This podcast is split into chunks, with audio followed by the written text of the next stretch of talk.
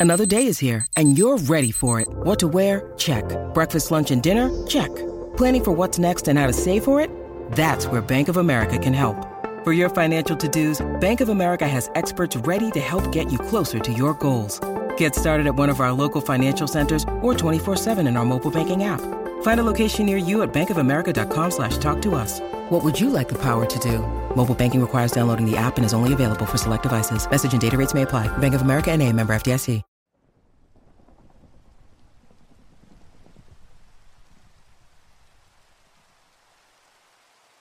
Patrick pried off the plank across the front door of the schoolhouse with the ease of a gym bro.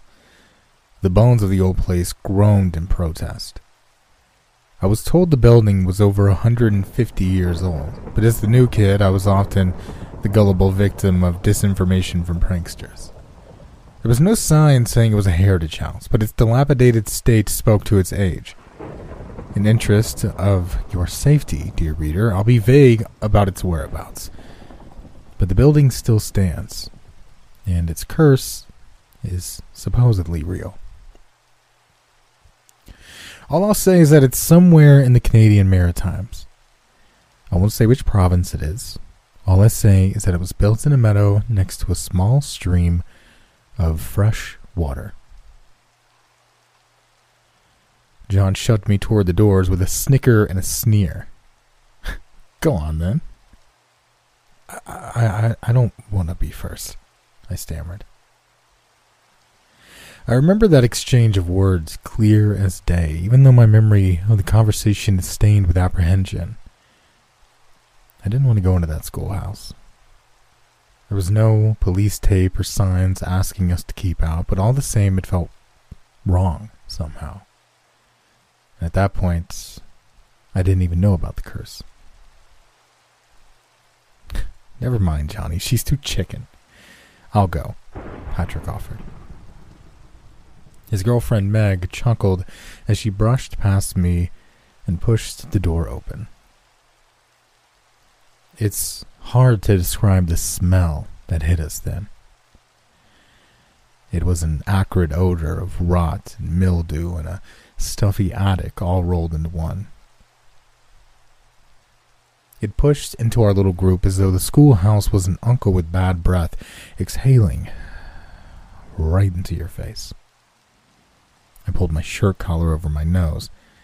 The other three just made faces. I followed Patrick into the building, onto damp wooden planks that sunk a little under my weight. I could tell they were rotten, but they were just solid enough not to crumble underfoot. I had a feeling, however, that if I tried to punch them, my fist would go right through. Inside the schoolhouse, it was like being transported through time. The large room was left abandoned, as though the students and teacher had fled in a hurry and never come back. The desks were still there, wider than what I was used to seeing, but also slightly lower to the ground. They looked uncomfortable. More like church pews than chairs, and since the desk part of each was attached to the back of the bench servicing the students behind the one seated, it meant each student had to rely on the person in front of them not to move, just to have a stable workspace. It was a terrible design. There were small chalkboards on almost every desk, slightly larger than a piece of paper. Some were shattered like mirrors, and a few rare ones were intact, if with moldy frames. Their chalks had long since dissolved, leaving not even a trace behind. As I walked up the aisle, I saw a stack of books bound together with a leather belt. The books looked bloated, and much like everything else there, was covered in spots of mold. Ahead of me was the professor's desk, the bottom drawer was pulled open, and inside was an old bird's nest with its inhabitants long gone. Hey, check this out, John said. I glanced up and saw him holding one of the chalkboards in his hands. The wooden frame crumbled slightly in his grip. He'd spray painted a pillar and stones on it, if you catch my drift. No surprise there. I'd seen him etch and doodle them everywhere in class when our teacher wasn't looking. It's just the kind of guy John was. Patrick was more the type to do that fancy S. You know the one. While the others joked and chatted, I circled around the teacher's desk and found the remains of a globe. There were a few spots on the map still clinging to the sphere, but for the most part it looked like an alien landscape. There were continents of mildew forming a strange new world. It was almost beautiful if it wasn't so gross. My attention was then drawn to an old iron stove right in the center aisle, likely used to warm the schoolhouse in the time before electricity. I knelt down in front of it, examining the grated door and what must have been another nest inside, when suddenly the whole thing started to shake and I nearly jumped out of my skin. Was the schoolhouse about to collapse? I thought we were going to die. Meg exploded into howling laughter. She let go of the stove and slapped me on the back. Got you! Oh my god, your face! I wasn't amused but I tried to hide it behind a forced smile and an insincere laugh. The trio might have been colossal jerks, but all the same, I was new and I needed friends. I lifted my hands defensively and replied, You got me good. Internally, I wish I had the balls to leave, and considering what happened later, I really wish I had. John took a not super structurally sound seat at one of the desks and folded one leg over the other, tossing his jacket onto the table in front of him. John said, Hey, new girl. He knew my name. He just wanted to be a jerk. I replied, What? I caught a conspiratorial look between him and Patrick. Great. I knew I was in for some more hazing. We ever tell you about the curse? We must have, right? Patrick nodded. I'm sure we did. Meg clapped her hands with excitement.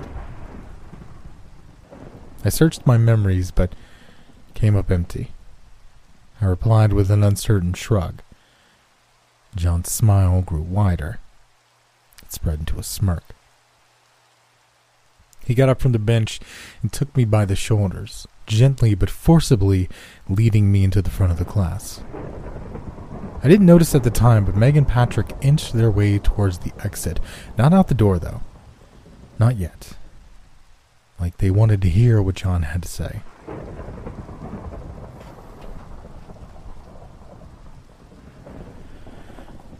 It's funny business, John said, shaking his head in feigned disapproval. Real funny business. You want to hear? I was already painfully aware that I didn't have a choice, but all the same, I nodded. He let go of me and dodged a massive cobweb overhead as he backed away from the desk. I didn't think much of it at the time, of the distance he was creating between us. I thought he needed room to gesticulate or something. I was so naive. It hurts. Come on, Johnny, tell her, Patrick prompted in the whiniest of voices. John nodded to him and gestured to wait, to be patient. You might want to sit down for this, new girl. glanced at the teacher's chair. It was mushy. There was no way I was sitting on it or even leaning against it in the room. The only things not speckled in mold was the iron oven and the blackboard behind me. And even those were dirty in their own ways. Dust and bird dropping and. No, just no. I'm fine. Just tell me, I said. John inhaled sharply and began. Now, word for word, I couldn't tell you exactly what John told me that night. He had a theatrical and long winded way of spinning yarns. Tangents for the sake of tangents, unnecessary detail, inappropriate sexual innuendos, that kind of thing. Sometimes I'd zone out and didn't bother asking him to repeat himself. So what I'm relaying to you is a Frankenstein version of what he said, based on fragments of memories from that night, as well as the same story stitched together from other sources. But You'll get the gist of it. John started. This schoolhouse used to be the only one for five townships. Kids would walk for hours every morning and evening to come here and learn. Because of this, it wasn't uncommon for students to stop attending suddenly. Either they were needed at the farm or had to take care of their siblings or their parents didn't like how far they had to walk to come here. School wasn't seen as a high priority back then.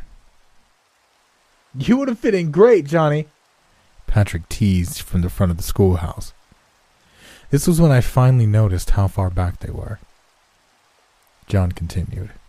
Shut up, Pat. Anyways, my point is, no one batted an eye as the classes became thinner and thinner until it was just the teacher and a few students. It's not like nowadays, where everyone's connected all the time. You might have known your neighbors a lot better back then, but news traveled slow, and no one realized the missing students weren't back home working. They were dead.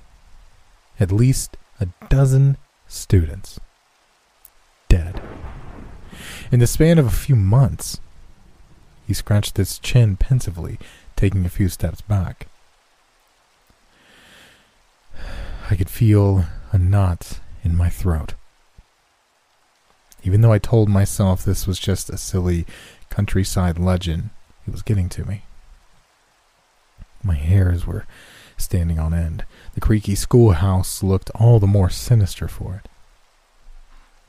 So here's the thing, John said as he gesticulated for the teacher's blackboard. Back then, it was the students that cleaned up after class. They didn't have custodians or janitors or whatever. They'd clean the board and wash the windows and clear out the stove to ready it for the next morning. It took a while for them to notice the pattern. To notice that the dead students were always the last ones to leave the schoolhouse at the end of the day. He took another two steps back. I was frozen in place, lost in the story. Too lost to see what was happening right before my very eyes. That's the curse, Meg said. She was outside now. Patrick was standing next to her. John kept backing up. The last person to leave the schoolhouse is doomed. Doomed to die. He turned suddenly and sharply on his heels and bolted out the door before I even had a chance to blink. The door slammed shut behind him, leaving me alone in the schoolhouse with a flabbergasted expression painted on my face finally clicked that I'd been tricked. And while I gave no credence to the silly curse, I was overwhelmed by the fear of being trapped in the old school.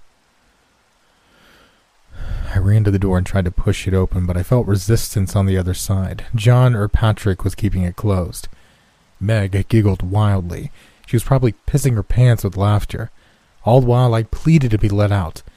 The room was growing stuffier, and in my struggle, the collar had fallen from my nose, and now I could smell nothing but mildew. It was so strong I could even taste it. I heard a hammer hitting nail, and I realized we were boarding the door shut. No, guys, come on. You've had your fun. Come on, this isn't cool. Please, I need to get back home.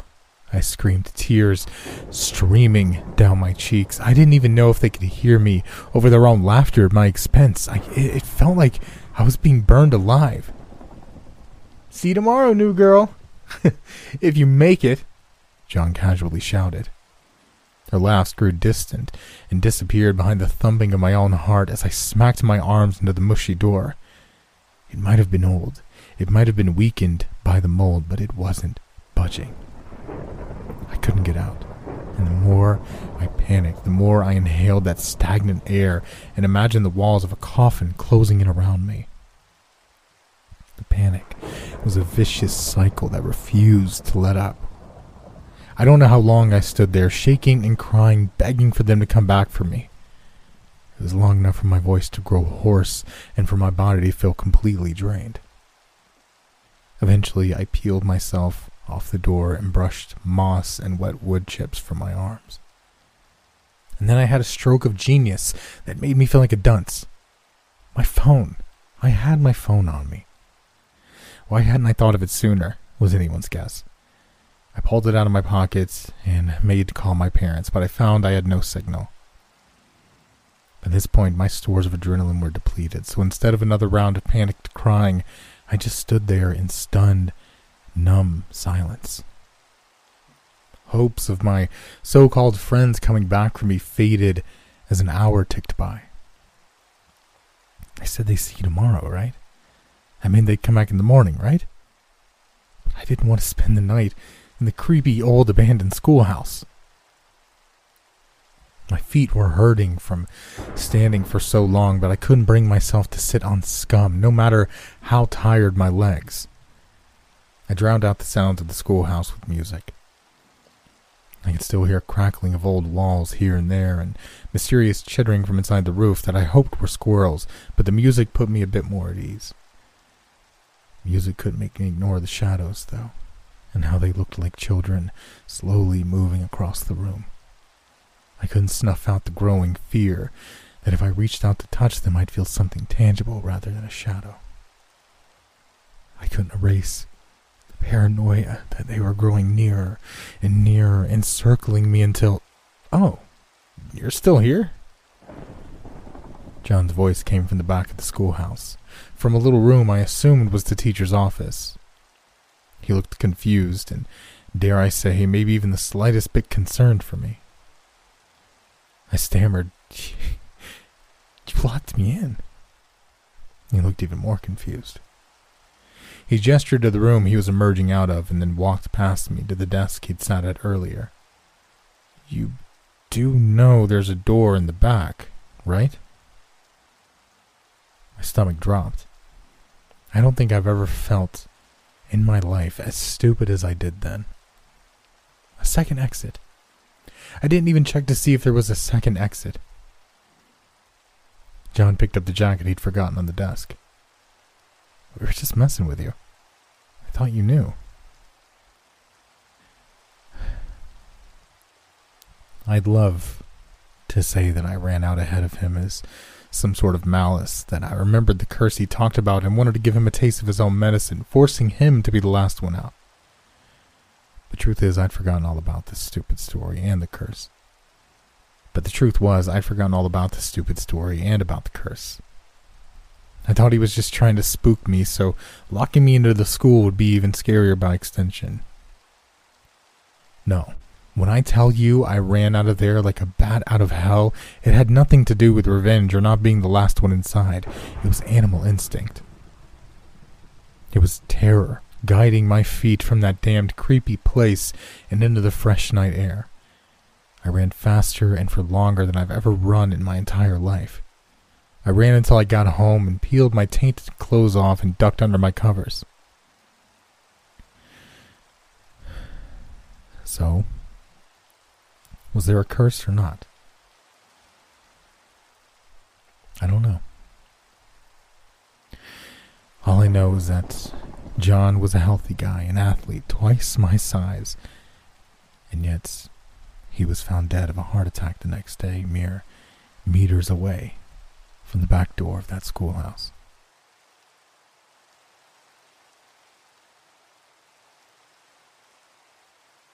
At Evernorth Health Services, we believe costs shouldn't get in the way of life changing care, and we're doing everything in our power to make it possible behavioral health solutions that also keep your projections at their best? It's possible. Pharmacy benefits that benefit your bottom line? It's possible. Complex specialty care that cares about your ROI? It's possible. Because we're already doing it. All while saving businesses billions. That's Wonder made possible. Learn more at evernorth.com/slash-wonder.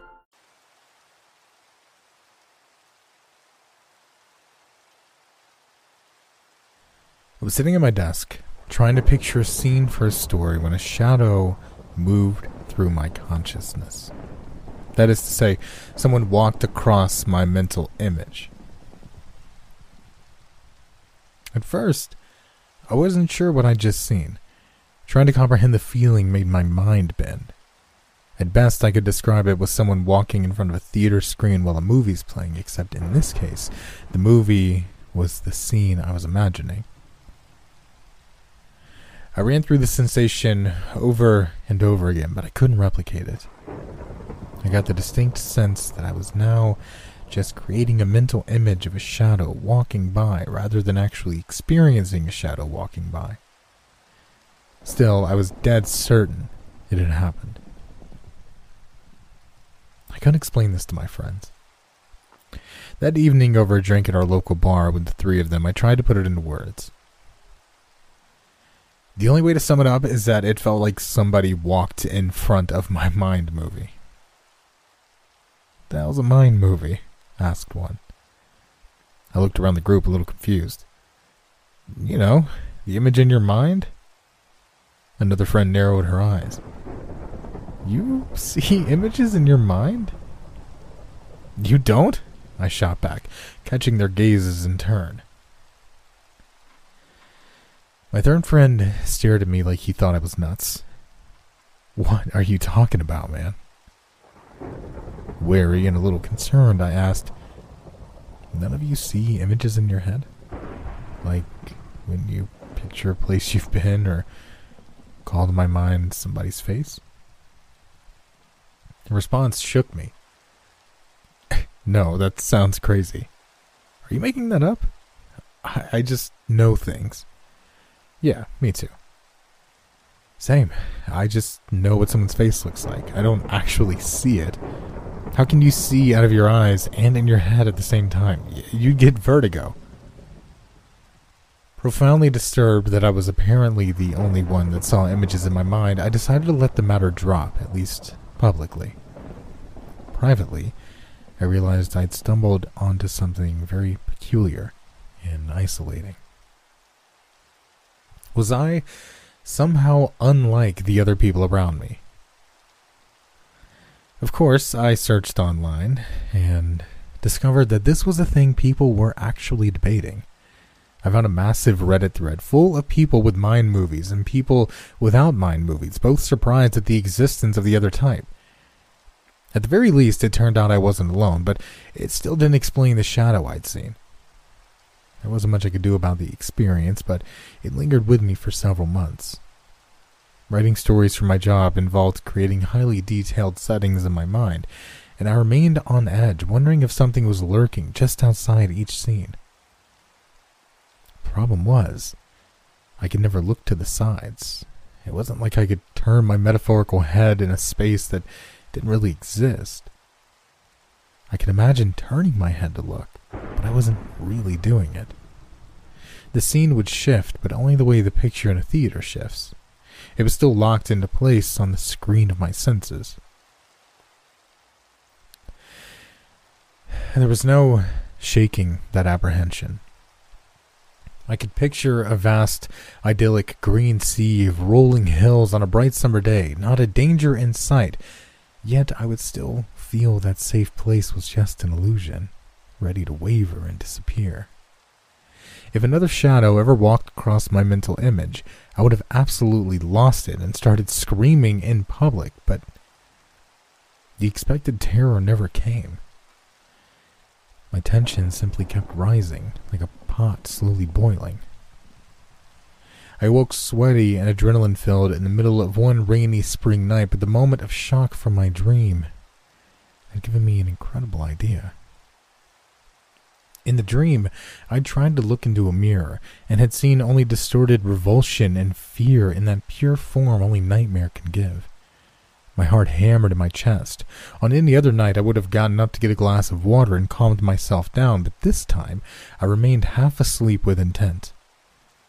Lying there in the dark, listening to the rain, I imagined my bathroom in as much detail as I possibly could.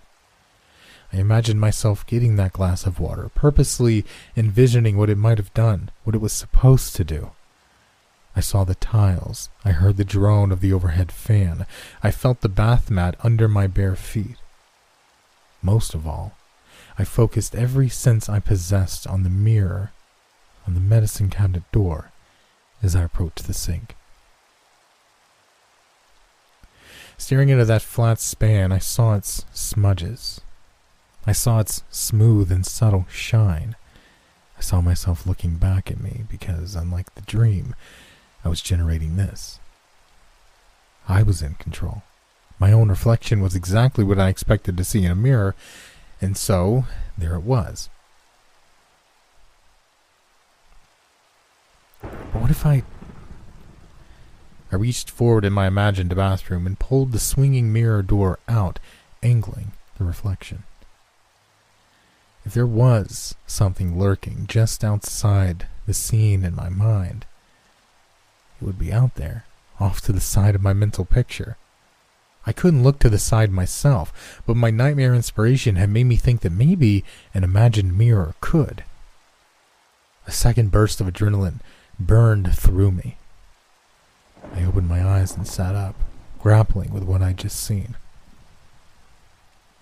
It hadn't been a shadow, but it had worked. Life as I knew it was in question. I had a choice. I could forget this and go on with my days, purposely ignoring that I just caught a glimpse of the outside of my own mind movie, or I could dwell further and risk upending my entire understanding of reality. Worse, I might even catch the attention of whatever had first flitted across my imagined senses. Honestly, I chickened out. I let it go, or I thought I did. I ignored it for nearly two years. I wrote less and differently, trying not to use my imagination too much. I tried to think like them, the ones that just know things. But you know what? I just couldn't do it. I missed the worlds I would make. I missed the feel of exotic sand under my feet, the scent of clean and open air in my lungs, and the chill of high mountain vistas I would never really visit.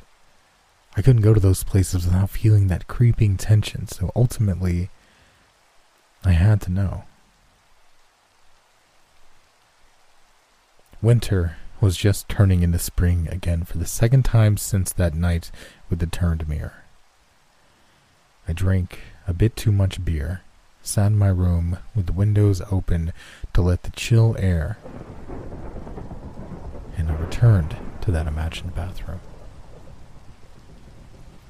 Clenching both my mental fists and my real ones, I braced myself, then swung the mirror out again. It was the same reflection. Not a shadow, not a monster. A rectangle of low light on shadow. Beyond there were trees.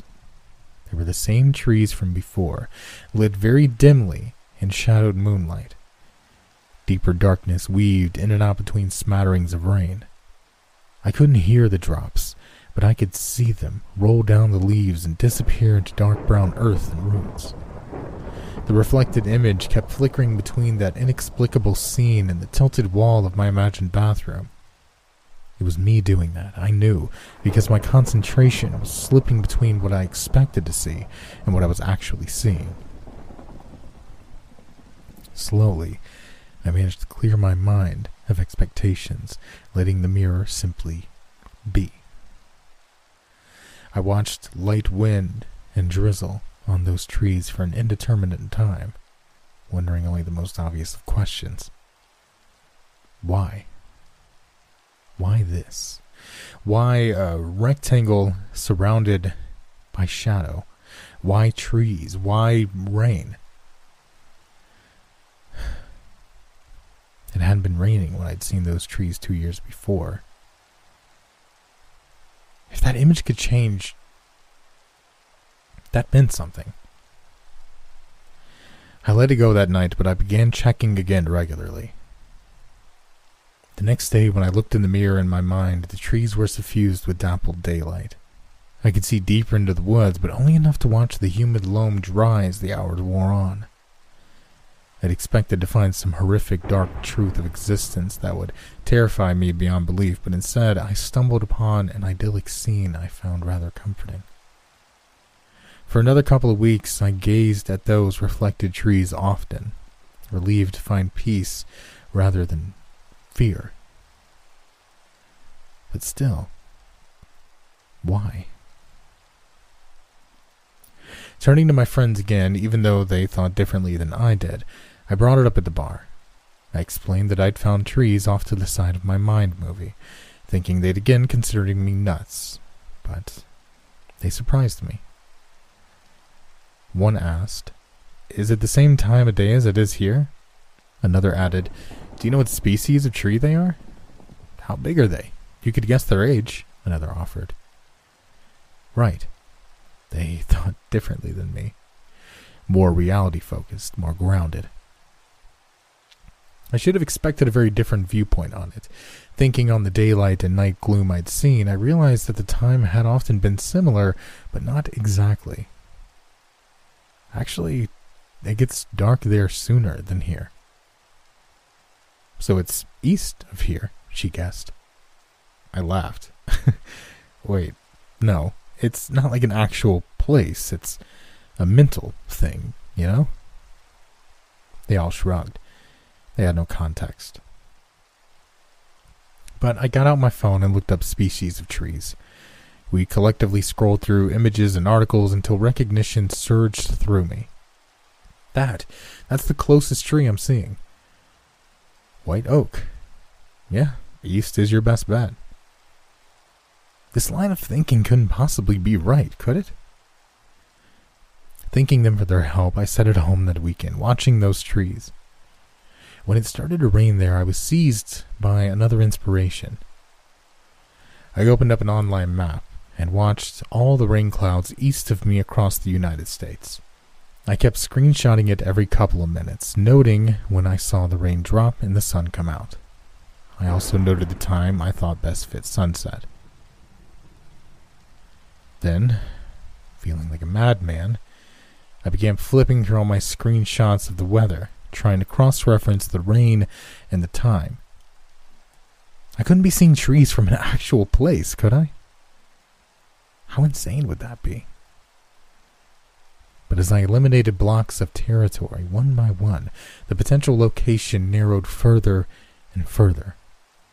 Eventually, I was left with a surprisingly specific spot. Apparently, I was seeing a small section of forest in upstate Pennsylvania near Susquehannock State Forest. I asked my friends if they wanted to go on a six hour road trip to another state, but they still thought this whole thing was a slow burning prank. I knew going by myself was a bad idea, but I couldn't explain this to anyone else, and I had to know. Ultimately, I set out alone, equipped with nothing but my car, my cell phone, and some fast food from a drive through. I started early. It was Saturday morning in mid spring, intermittently drizzly and often overcast. The drive was long and boring, passed mainly by listening to the radio, at least until I began to near my vague destination. It was only then that the sheer size of an actual landscape became clear, and I realized I had no idea how I was going to find what I was looking for. It was already the afternoon, so I had a few hours before sunset, and I certainly didn't want to keep making the drive repeatedly. I drove aimlessly around a few increasingly backwood roads, feeling more and more cut off from the world, until I thought of a different tactic. Picturing the mirror with my eyes still open, I watched the overcast sky for gaps. I could see the trees in my mind and the sky in reality. I watched the sunlight dip in and out of both until I noticed a match. That gap in the clouds. That beam of sunlight. That way. I followed the roads on the map on my phone, working my way in that direction. Every so often I pulled over to reorient, using the same trick again. It was burning time, but it was working. Eventually, miles deep on the roads that seemed barely used, I found myself inside the same fading and burgeoning light from the sky. I was close, close enough that the mental trees and I were seeing the same shifting illumination. Heart pounding, I sent a text with my exact location to my friends in case anything happened, and I finally stepped out of my car. God, this was stupid. The stupidest thing anyone had ever done, no doubt. I had a choice again. I could leave. I could ignore it. Or I could delve deeper, taking an enormous and stupid risk. Ultimately, I already knew what trying to ignore it would bring. Ultimately, I simply had to know. The trees were right. The richness of the brown earth was right. Now, though, I could smell the freshness of natural air and feel the chill of spring rain. I pulled my jacket tighter around me, then noticed that the ground was soft under my shoes. This was legitimately the middle of nowhere.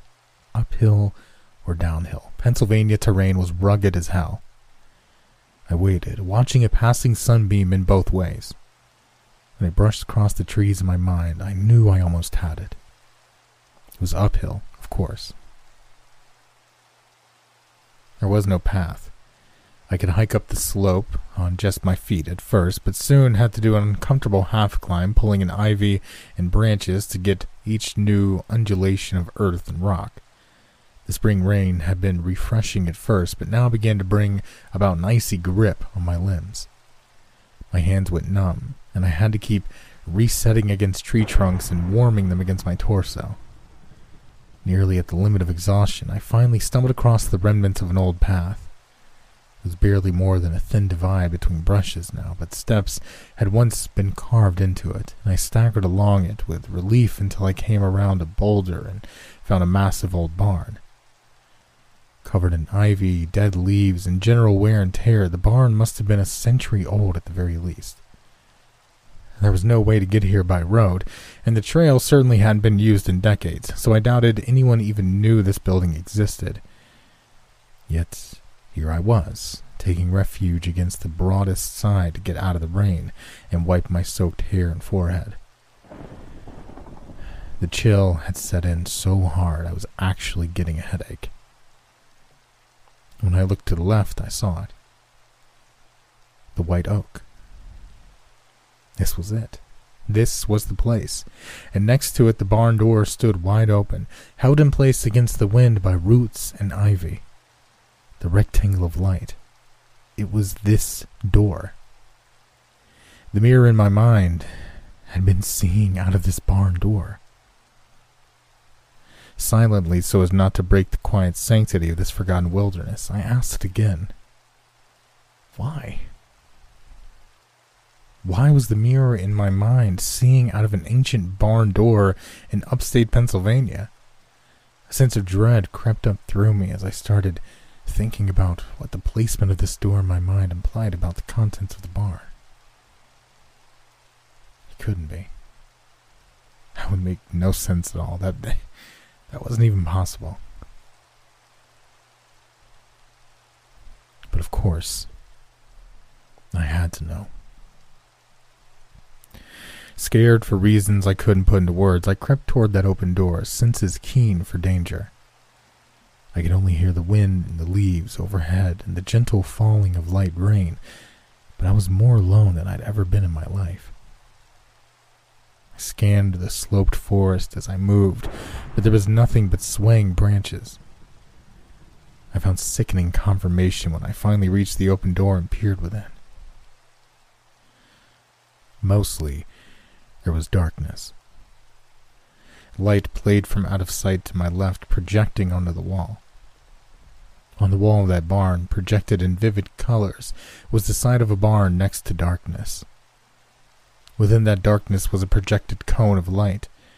In that cone of light was the side of a barn door next to darkness that held a projected cone of light. It was an infinite tunnel of repeating images, the same image, my image, exactly what I was seeing in that moment. As I moved to stave off the vertigo, so did the image, and the infinite repetition abruptly flickered away. I stared down at the ground out of the corner of my eye. I sensed the projected image on the inner wall of the barn shift to showing the ground as well. Moving into myself, I mentally pictured the mirror again, tilting it toward the same trees I'd been seeing for so long. A few reflexive tears left my eyes, mixing with the chill rain on my face as I reached a hand out past the edge of the door. I wanted to scream when I saw my own hand move into view in my mind, but I didn't have the breath. Shock had taken it from me. There was no doubt now. When I'd found a way to see off to the side of my mind, I'd been seeing out this door because, some inexplicable reason, my mind movie was literally playing on the wall within. My mind movie, my singular private conscious experience was playing on the wall of a fucking abandoned barn in upstate Pennsylvania. Why? I asked out loud, horrified and confused beyond my ability to handle. Somewhere a twig snapped. I'd been a dire fool. This had begun with a shadow moving across my mind movie. Now I knew how that was even possible to begin with, since my mind movie was literally playing on a barn wall. But I never stopped to ask myself whether two years later that shadow might still be here. The messed up thing was I couldn't leave. How could anyone? Quietly, filled with tension and the sense that I might have to murderously fight for my life at any moment, I crept to the nearby foliage and picked up a heavy branch. My eyes jumped between the trees again, this time on guard in a very different way.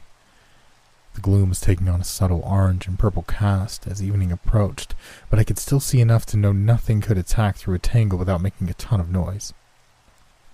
If the shadow was still here, it wasn't out there and would be inside. Holding my stick at the ready like a club, I slowly moved toward the open door. A glance at the roots, rocks, and earth at the base showed me there was no way it could close behind me. Satisfied with that one small consolation, I stepped onto the darkness within. Ready to jump backwards if I even sensed the slightest danger, I let my eyes adjust. Once I could truly see it wasn't actually that dark, the projection was bright, and I avoided looking at it, both to keep my eyes adjusted and to avoid the vertigo of infinite reflection. The light from that gigantic movie on the wall softly lit the rest of the barn, which seemed filled with rusted farm equipment. The contraption nearest me was clearly from a time before engines, confirming my suspicion about the sheer age of this place. I was certainly curious, but avoided looking at the projector of my mind movie, for the star of brightness it gave off would have ruined my ability to see. Instead, I moved slowly along the wall, staring at each nook and cranny for as long as it took to make sure nothing was hiding there. Hyping myself up, I peered over a gate into the stall.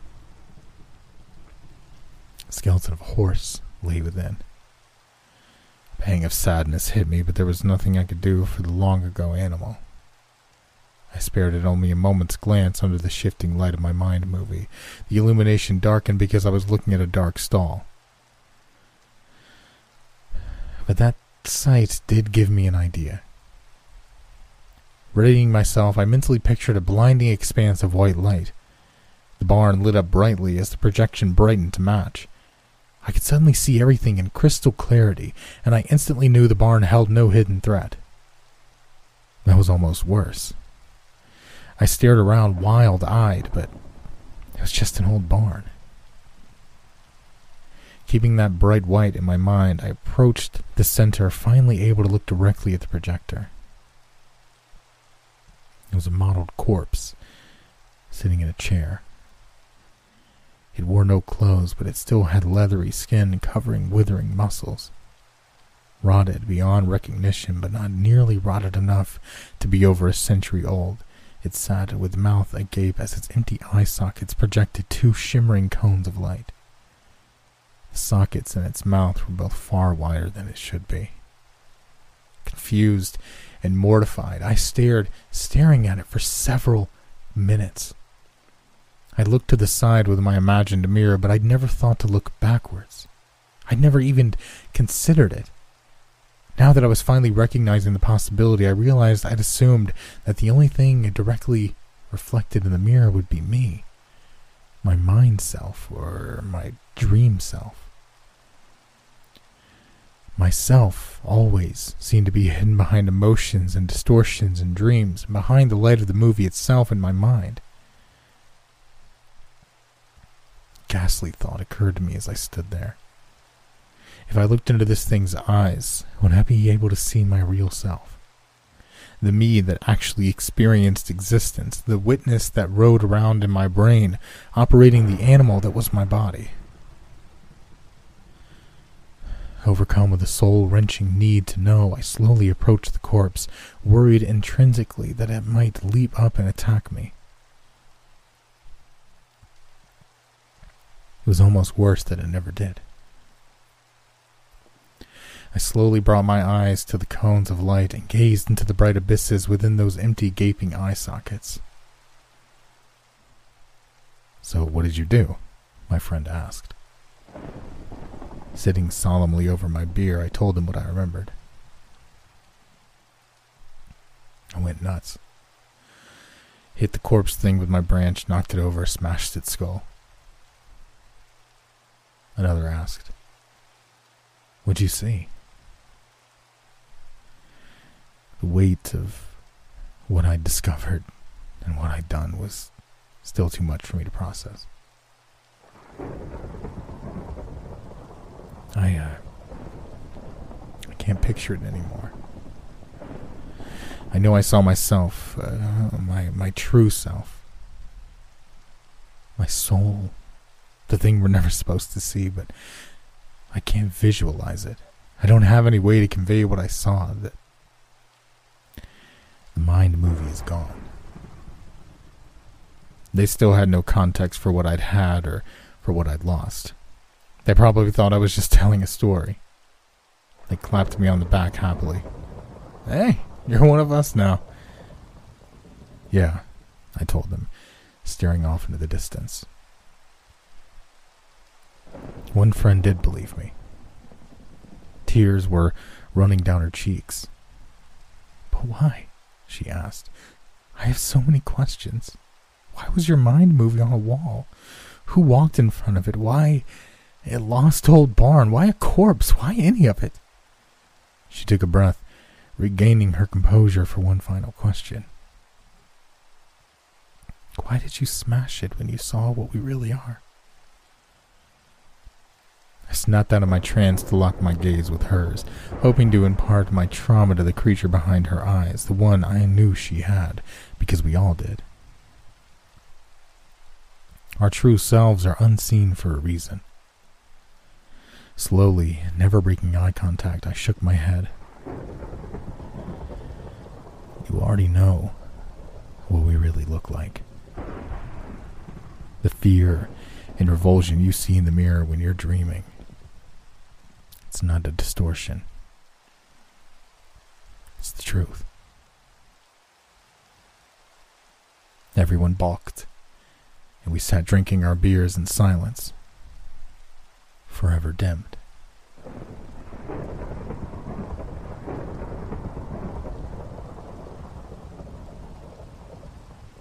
Hey everyone, I hope you enjoyed the stories tonight. Um, First one was a nice little urban legend type of story. I always really love doing those. Those are a lot of fun. And the second one was a little existential, if I'm being honest. But I really enjoyed it overall. So let me know what you thought about it in the comment section below. And while you're down there, I want you to answer this question for me. It's kind of based off the second story. And I think maybe this is where the author got got the idea for a story like this. Because there is there are people who don't necessarily think in images, and some people who do. Me personally, if I were to look at you and say, hey, imagine an apple. If someone were to tell me to imagine an apple, I would see like a close up of a teacher's desk with like a, a chalkboard in the background, maybe some papers on the table, and on the corner of that desk is a big, bright red apple. That's what I would see. Basically, like a whole scene, kind of like he was talking about. But from what I understand, other people just see like maybe a 2D drawing of an apple, maybe like a realistic apple, but it's it's different for everyone. So I'm interested. How does your mind work? If I were to tell you to imagine an apple, what do you see? What does your brain immediately think of? I'm really interested to hear from all of you to see how our brains work differently. Just let me know in the comments. I'm really excited to hear all that. Um, but in the meantime, I want to thank all the $5 patrons and members. Thank you to Absinthe Alice, Amethyst, Amet, Bubbly Panda, Caroline, Christina Smith, CT, Deborah Tykus, Elizabeth Watkins, LSG, Furious Weasel, If in Doubt, Flat Out, Jennifer Dameron, Jesse Jess Jess, Justinia Zaromsky, Karen Parrott Cat, Kathy Flanning, Lee Riggs, Laura Lindsay Pruitt, Melody Evans, Melissa Berwick, Mindy Bannon, Moon Potato, Nicholas Moore, Nora, Nova Nocturne, Patricia Rodea, PJ Masks, Ray Clegg, Sentinel, The New Ongum 24, Tiger Princess, Tish Love, Triumph, and Victoria Step. Thank you all for the amazing continued support. I really, really appreciate it. And thank you to everyone who stops by and listens to the videos. I really appreciate you all as well. I hope you all have a wonderful day, evening, or afternoon, wherever you are. Take care of yourselves and everyone around you. And as always, stay safe.